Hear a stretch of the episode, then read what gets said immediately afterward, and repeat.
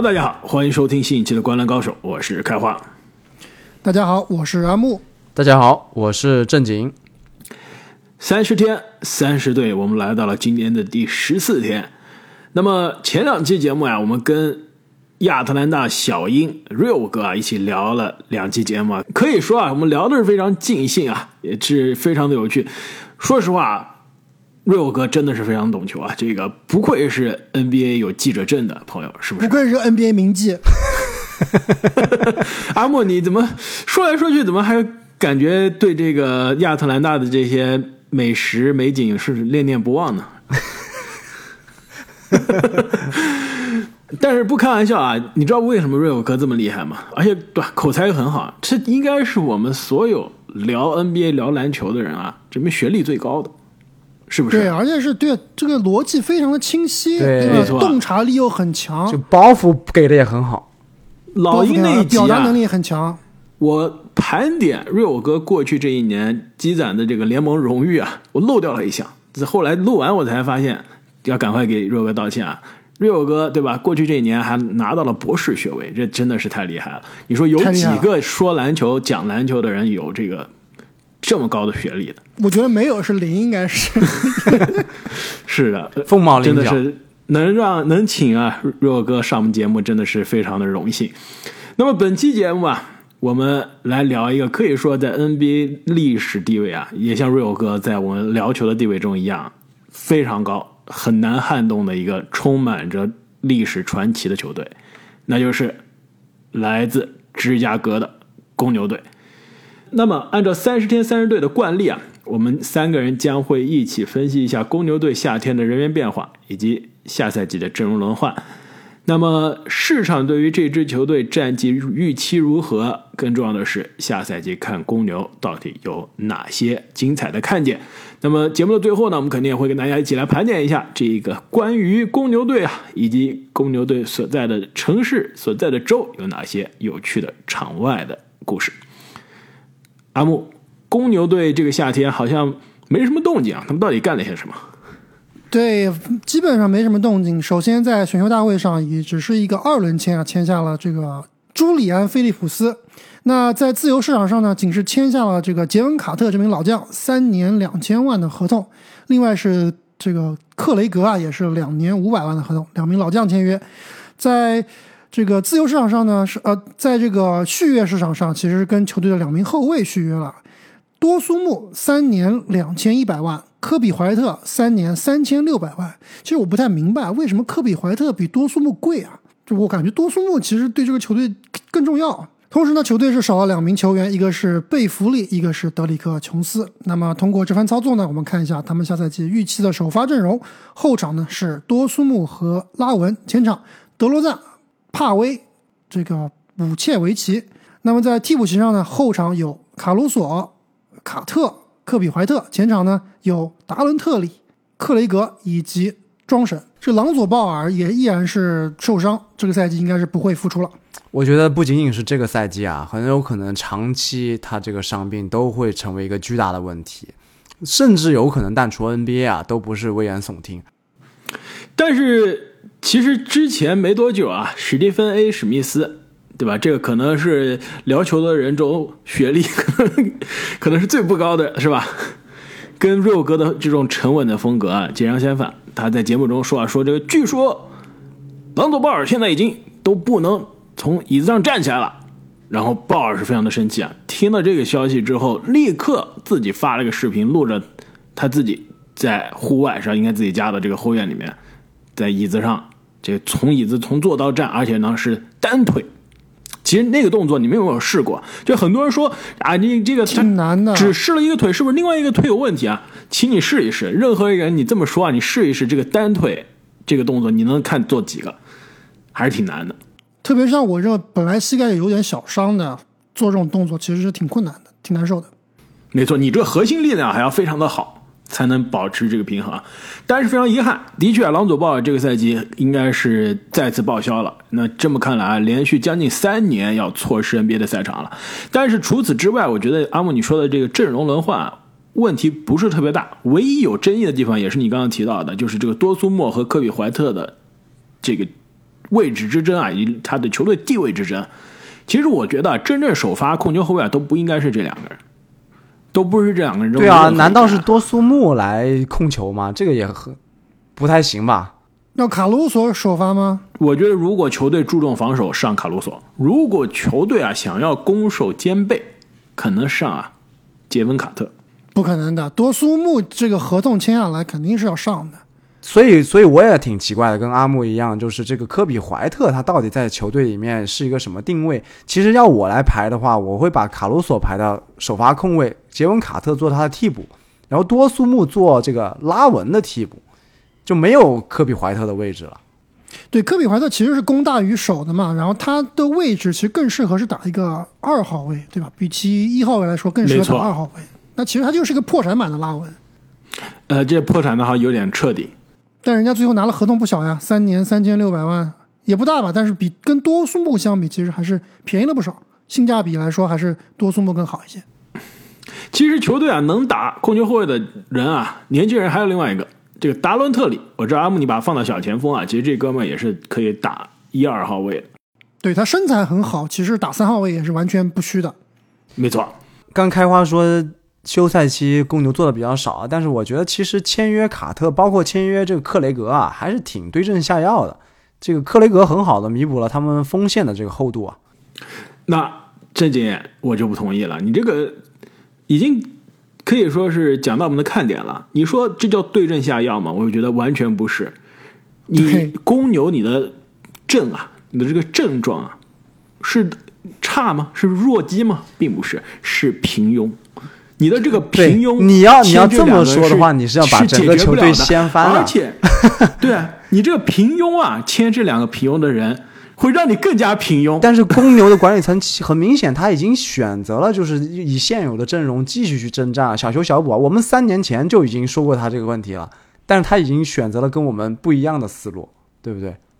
对他认为仍然认为他这套核心阵容啊，武切、德罗赞和拉文是可以去冲击季后赛走得很远的，所以确实他补一补克雷格呀、卡特这样的实用型的球员、赢球性的球员也是没啥问题。对啊，你从这个角度来说，其实人家做的是挺好的，但是你要整个推翻，把船给掀了。我是保持非常迟疑的观点啊，那个阿莫。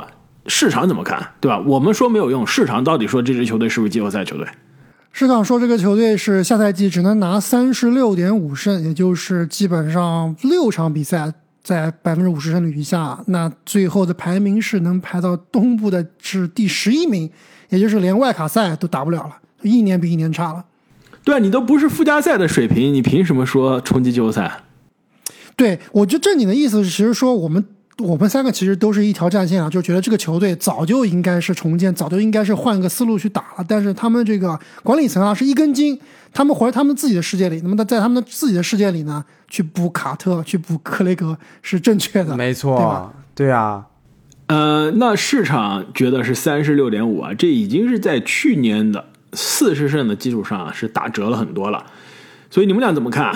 我先说啊。我觉得公牛他的问题真的不是弱。你说这支球队拿出来跟，比如说啊，奥兰多魔术，同样市场认为三十六点五，两个球队在一起比，我觉得真的公牛是看上去是更加完整的一支球队，阵容的这个深度可能也更深。其实两支球队，对，如果打这个附加赛的话，我肯定是选公牛赢的，或者就是打联盟的这个杯赛嘛。我跟你说，公牛，你说他在杯赛里面一飞冲天成为一个黑马，我都能相信。对，一场定胜负确实还是挺强的，爆发力是有的。对啊，你德罗赞和拉文拉库来单打，两个人都可以炸。但是你要放到八十二场的常规赛里面，三十六点五，我觉得基本上是他们的上限了。所以在我这儿，三十六或者三十五，并不是特别夸张。他不可能是个二十多胜的球队，但你要想超过四十胜也很难。所以三十六挺合适。在我这里是差不多啊，三十七，但是三十七呢，在我的东部里面可以排到第九名，就将将拿到这个附加赛的资格。对我这里也是三十七胜，最后能排到东部第十，也是将将打附加赛。那么这支球队下赛季啊，到底有哪些看点？那我们刚刚其实已经说到一个看点了，就是球队的这个管理层的思路啊。要不我们就顺着这个往下说啊。这球队管理层，我们可能两年前就说了，你该可以考虑重建了。但是呢，无论是续约武切维奇啊，还是、呃夏天的其他的操作，导致大家都觉得公牛真的还是想缝缝补补再过几年的。所以我的第一大看点啊，就是这支球队下赛季会不会到了交易截止日的时候痛定思痛，终于下定决心了。好了，三大全明星，我交易走两个，彻底重建。对，刚刚这个不好意思，我应该是把武切维奇的续约漏掉了。其实武切刚刚开发提到，武切维奇也是在今年夏天续约，也是合同，我当时记得说的是比较合理啊，三年六千万，每年两百万，呃，每年两千万，其实总体来说还是不错的。但我我觉得武切其实他在最近也是打世界杯嘛，代表这个黑山打世界杯。他当时在打世界杯时候接受媒体采访就说了，他就觉得今年如果打不好，他自己都说了，今年如果打不好，就是我们三个人的最后一年了。所以他自己也清楚，虽然他是刚刚续约啊，他自己也清楚今年就是最后一年了，打不好的话，要不然就是拆队，要不然就是直接换一条思路了。但我觉得，如果说今年打不好，而且我们预估可能真的是打不好，倒不见得说是大家全部走人，对吧？他可能依然会有可能以一位或者两位球星啊继续建以基石来建队。就在我看来，有可能是拉文、德罗赞、武切维奇一个不要，全部走人；也有可能是只有一名球员走人。那这个人呢，去换一些啊、呃跟他打法不是很相似、不一样的球员。那我觉得比如说会走人的就是德罗赞，百分百要走人，走人是什么意思？被球队交易走是吗被被？交易走，被交易走。对，但是他的德罗赞今年是最后一年了，合同年了，他的到期合同，我觉得还是应该挺挺吃香的。问题就是去什么样的球队？啊。其实他们三个人的合同，我觉得都还 OK，呃，就是拉文的可能现在看起来稍微性价比差一点，但五切的合同也很好交易的。是的，就五切这种打法，其实很多争冠球队也是需要的。就之前我们聊啊，联盟里面这个有五号位空间能力的球员其实不多的，对吧？那武切其实也是其中之一，而且两千万的合同很好用。德罗赞最后一年，对吧？这个合同给到一些比较饥渴的球队，哎，他是真的愿意收的。而且德罗赞是有即战力的，季后赛是能有表现的。所以我觉得啊，德罗赞必走。而且呢，德罗赞很有可能去一支我们之前刚刚聊到一个球队，就一定是非常饥渴的球队，想要去追求德罗赞的，而且呢，也能是能忍受他这样一种，嗯，不太投三分啊，呃，中距离啊，关键时刻能够 carry 球队的一个打法的。那我觉得他最合最适合去哪儿呢？最适合去亚特兰大老鹰，用亨特换。这我还真看不太懂。用亨特换，那还还要加人啊，亨特一个人还不够呀。对啊，就加点天头嘛，主线就是亨特和德罗赞互换。哎，你要是说是亨特的合同换德罗赞到期啊，谁赚谁亏，真的还不好说呢。不好说啊，对啊，说很平均的这个东西。没错，这有意思啊！我以为你说的是另外一支球队，真正的争冠球队都不会想要德罗赞的。我以为你说的是我们上期聊的球队。不，猛龙不是那个灰熊不会要的，打法不不合适。我不是说灰熊在无莫雄的情况下最缺的就是进攻的创造者，那德罗赞大师来了。对，但是德罗赞没有空间，空这个灰熊的三号位是必须要有空间的，必须要有三的。能不能把德罗赞放到四号位，把杰伦杰克逊顶到五号位，跟世界杯一样？好像在 NBA 他打五号位还是有些吃亏，是吧？不不合适，真的不合适。那么让我们回到公牛的身上啊，那公牛下赛季另外一个看点啊，我觉得应该就是扎克拉文了。可以说现在也是球队阵容上的当之无愧的教育价值最高的人。如果球队要是重建啊，想要彻底重建，可能拉文也要走啊，但是大概率应该是会把年纪更大的德罗赞和武切维奇交易走，留下拉文，围绕他继续年轻化，继续重建。其实拉文的职业生涯，我们之前说过，打到现在也就打了一次的季后赛，而且呢，那年的季后赛也是打的可以说是让他这个整个人的信心和联盟的口碑啊，这个受到了非常大的打击。那么现在啊，拉文到了现在这个年纪啊，已经是啊、我们录音的时候已经是二十八岁了。你说对于他来说，这个是不是他的职业生涯的十字路口了？我觉得对于他来说应该不算吧，就是你要说十字路口，必须是这个球员他要不然是因为受伤啊，要不然是因为这个自己有很大的潜力没有发挥出来啊，或者说自己自己之前的球队有各种各样的问题啊，那可能会有所改变。我觉得拉文这个球员，他可能是打球最炸的里面那批里面最平庸的一个。就实际上他是一个很平庸的球员，在我看来，他是他他跟米切尔这种不不是或者或者说甚至是比尔来说，他不是一个级别的，所以比不了他不存在说他其实就是个高配版的这个之前讲的凯文马丁，大家记不记得了？就是这种得分能力很强，然后但是防守巨烂进，全明星，几乎是联盟防守最烂的人。对，而且上限其实真的不高的一名球员，所以我对拉文的看法就是，哎，就有点一言难尽了，就只能是这么混混过日子吧。还打球挺好看的，就是混混全明星边缘。你，我觉得这是你现在这么说啊，你要是放在两年前可不是这样，因为有一年啊，这个拉文二零二一年的那个夏天，对吧？那个赛季开始之前，我们当时说了，拉文可是当时的冉冉升起的球星啊，对吧？有过这种十几个三分球，这个抢断之后三分绝杀的超高得分的表现，有过克兰大赛的表现，而且那个时候啊，他可是除了自己十字韧带报销的那一年。场均得分一年比一年高，连续应该是七年做到这样，一直那时候已已经是二十七点四分了，才二十五岁。当时我们感觉啊，这哥们儿职业生涯是第一次进了全明星，以后应该是年年进全明星的这种存在。但是再到现在，时隔两年之后，你对他的评价已经完全变了。我觉得这就是他的职业生涯十字路口啊，对吧？再差一已经过了，年，他已经过了那个十字路口，已经过了。对我，我其实我我也有点同意阿木，这个话糙理不糙啊，就确实开花说的那一年，真的他各种刷新公牛队的这个历史记录啊，就是除了乔丹就是拉文，当时确实是冉冉升起。但真的两年之后，你可以想象这个 NBA 更新换代是有多么快啊！这拉文现在你去回头看。不知道你们有没有这感觉啊？反正我感觉就是这个球员，如果他这一辈子夺不了冠，你也不会觉得是什么遗憾。对，没错，就有点像完全变成一个普普通通的打工人了。就是我来上班，然后打球，没有那种在他身上我看不到那种极强的求胜欲望和那种上进心。对，也不是历史级的这种不夺冠就很遗憾，像什么艾弗森呐、对吧？像哈登这种，如果他一一辈子夺不了冠，我们觉得哇，这也不符合他们的能力，对吧？但拉文你感觉不会，甚至你会觉得他的的工资是不是太高了？这里有我我估计这里的这个公牛球迷或者说拉文的球迷肯定听了不开心了。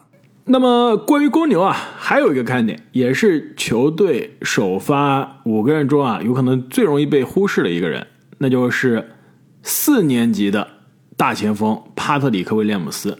其实这哥们儿啊，在联盟的这个口碑变化也是挺有意思的。也是急转直下，刚进联盟的时候，作为二零二零届的这个可以说是新秀中最年轻的之一，当然十九岁进了联盟，打了七十一场比赛，七十一场都是首发，效率很高，防守不错，眼看就是一个联盟这种三四号位的非常好用的摇摆人。下一个欧安努诺比，呃，比安诺比还大号一点，对吧？有可能是下一个米尔萨普，更机动性的米尔萨普，这可实用了，对吧？结果第二年，哎，受了大伤，几乎一整个赛季没有打。那上一个赛季啊，第三年，其实悄悄摸摸啊，他打了一个非常好的这个第三年的赛季，场均呢是十点二分，然后呢，场均的这个抢断啊将近一个，场均盖帽，场均盖帽也是将近一个。投篮命中率百分之四十六点四，三分球命中率百分之四十一点五，这超过百分之四十一的三分球命中率，每场进一点四个。罚球命中率呢百分之八十五点七，防守呢没有之前新秀赛季给大家看到的那个希望那么高啊，但防守真的算是非常在年轻的侧翼中、年轻的锋线中非常好的了。然后打满了八十二场比赛，大伤归来的赛季打满了八十二场比赛。现在呢，我们录音的时候，二十二岁生日刚过，充满着潜力，充满着天赋，还这么年轻，很好用的球员。但是几乎在联盟大家说这种年轻球员的中的时候，很少提到他了。我觉得现在他有可能是最被低估的年轻球员之一。你其实他同同样的这个数据啊，我知道视觉感官高阶数据上来看肯定不一样，但比不了，对吧？但从他这个数据上来说，你说把他跟同届同位置同功能的杰登麦克丹尼尔斯相比，口碑现在几乎是一个天一个地。但是你说这两个人的水平，客观的说，差距会有多大呢？真不一定。防守水平差距巨大。对，但是进攻端我可以说，帕特里克威廉姆斯啊，效率是更高的，技术是更对这个加细腻的。他就是我当时说的这个一加一加一加百分之四十三分球嘛，一个三分，一个盖帽，一个抢断，其实是非常实用的这种侧翼啊。但确实，我觉得一个是首先 这个防守压迫力还是比丹尼尔斯要差一点，另外就是所在这个球队啊，曝光度确实是差点意思。对，一个是曝光度差点意思，另外就是球队它的这个功能定位作用啊，其实甚至不如杰登麦克丹尼尔斯在啊、呃森林狼的作用。我客观的说，是是我觉得还现在是是的，但是未来真不好说。其实他是有机会，公牛是随时可以明天，对吧？把德罗赞交易走，我开始重建了，立刻把他刻扶正了。就扶正了。杰德麦克丹尼尔斯在森林狼还真的是说怎么也会排在汤斯啊，排在爱德华兹之后。但唐斯要交易了，那就另外一回事了。但是真的比交易德罗赞的到期合同来说难太但是你。从进攻端来看，以现在这支球队来说，他是第几进攻选项，对吧？他的进攻顺位肯定不及三巨头，肯定不及科比怀特。肯定不及科比怀特，肯定不及多苏木，就是这个这个这个样子的，还是比较的尴尬。但真的潜力是在那儿，硬件在那儿，软件其实也在线。我其实还是挺期待他有一个反弹，不一定是爆发的啊，但是我觉得是有可能反弹的一个赛季。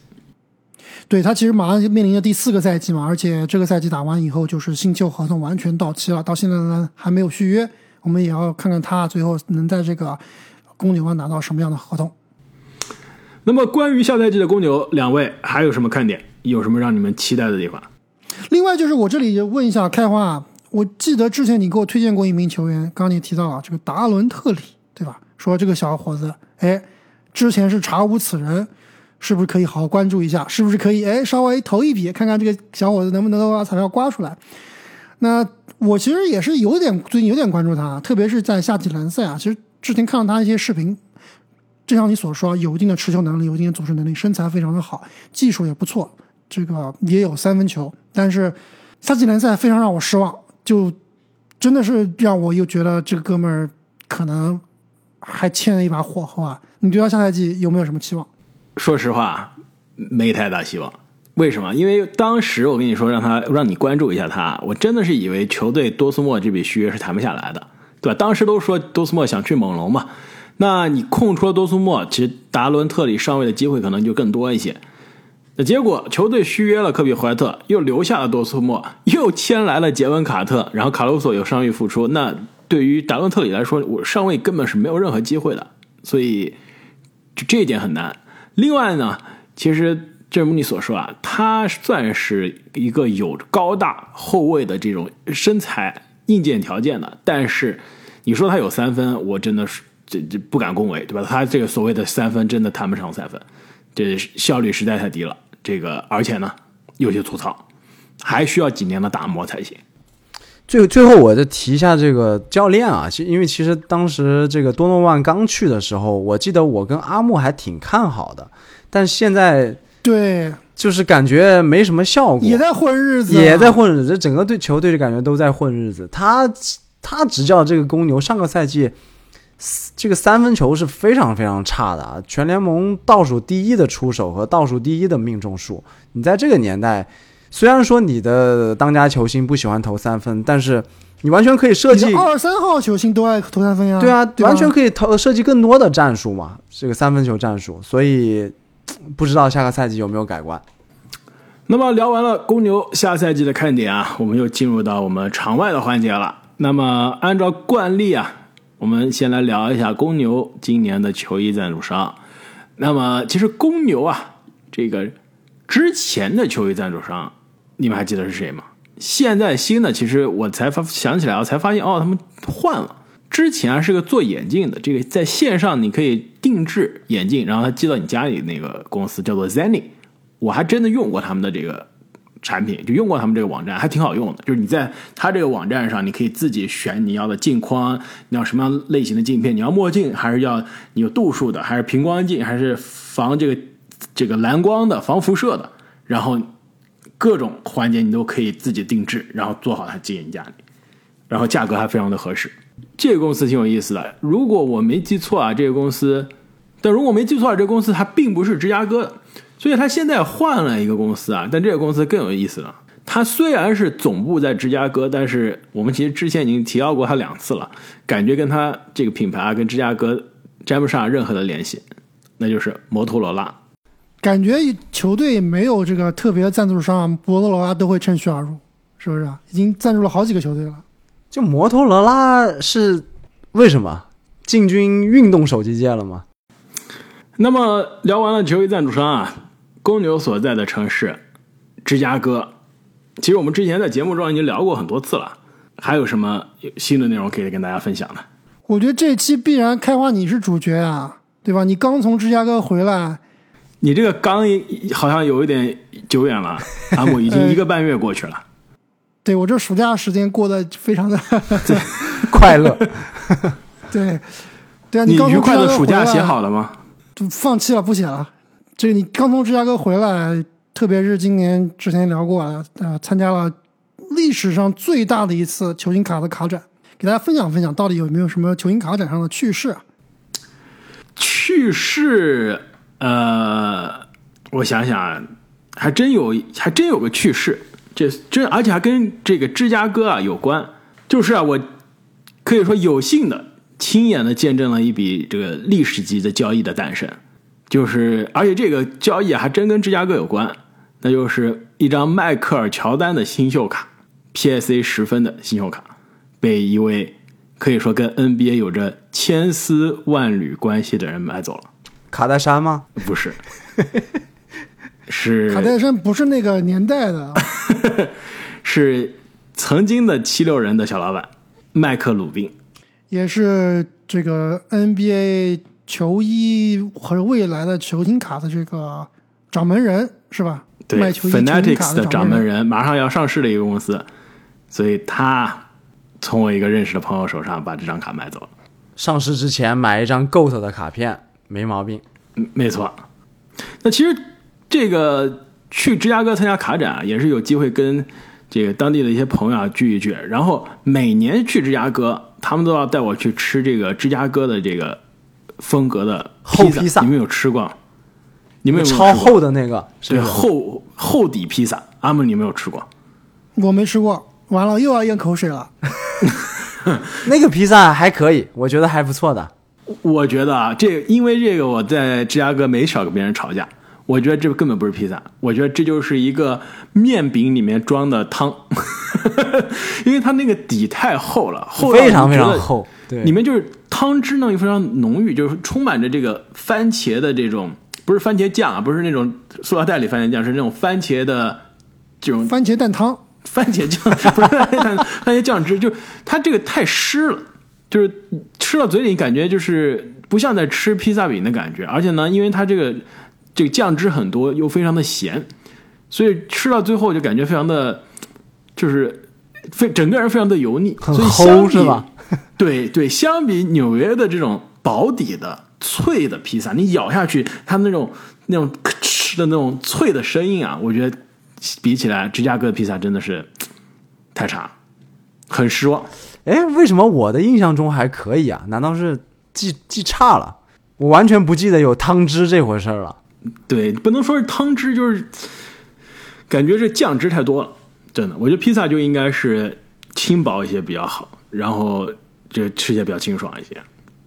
说起这个披萨，确实这个真的就是老外的一个非常疯狂的一个菜系，就是我们中国人看起来这个东西毫无技术含量，对吧？但是确实，我有问过不止一个外国人，他们最喜欢吃的东西是什么，回答都是披萨，让我难以理解。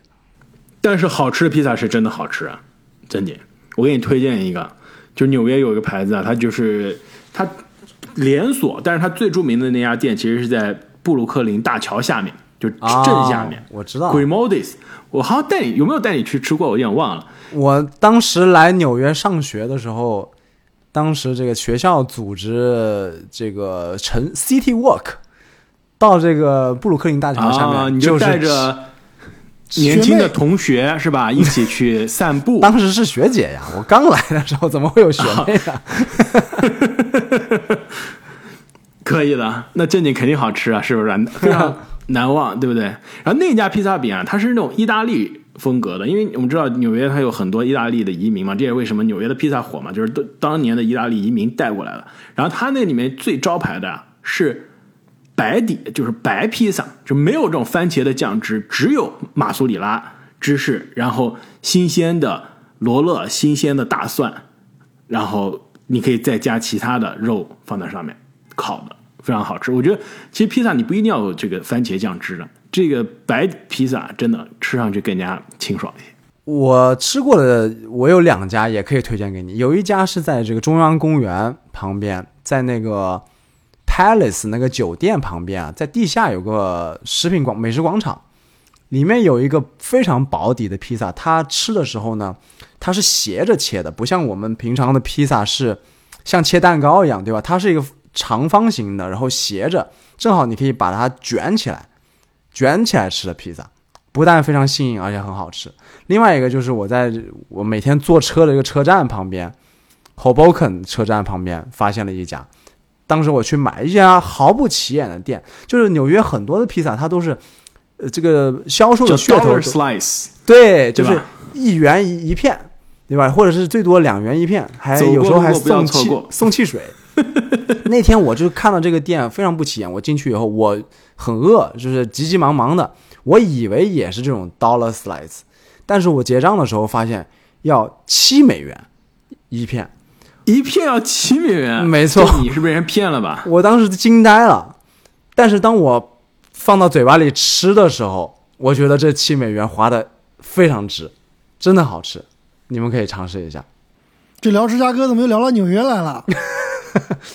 这个是发散性思维，对美食它这个不分边界，不分国界，不分地域，没错。要不以后我们这个场外环节可以再聊聊当地的这个美食。我觉得，我觉得咱们还是算了吧。这咱们现在大晚上，就我们是美国时间晚上 十点钟录音啊。阿木，你知道吗？最近这个礼拜我在断碳水，你知道吗？我我一听你们讲，我非常的痛苦。那正经，我们再来聊一聊肉夹馍吧。还有这个哈拉盖子，西安名吃也是纽约的一个招牌，是吧？我们可以把这些更多的美食啊留到以后的节目。我觉得单开美食，我们都可以做一个系列节目了。舌尖上的 NBA，哎，真的可以。那么本期节目关于下赛季的芝加哥公牛，我们就聊到这里了。再次感谢各位听众朋友们对我们的节目的支持。如果大家喜欢我们的节目，欢迎大家在喜马拉雅的平台上给我们点上一个五星好评，评，并且呢加入我们的西米主播会员，这样你就可以提前一天收听我们的节目，并且呢所有的西米主播会员啊都可以看我们三位主播发的独家动态。那么本期的节目我们就聊到这里，我们下期再见。再见，再见。But I'm so frustrated. Hello to my loneliness. I guess that ignorance is.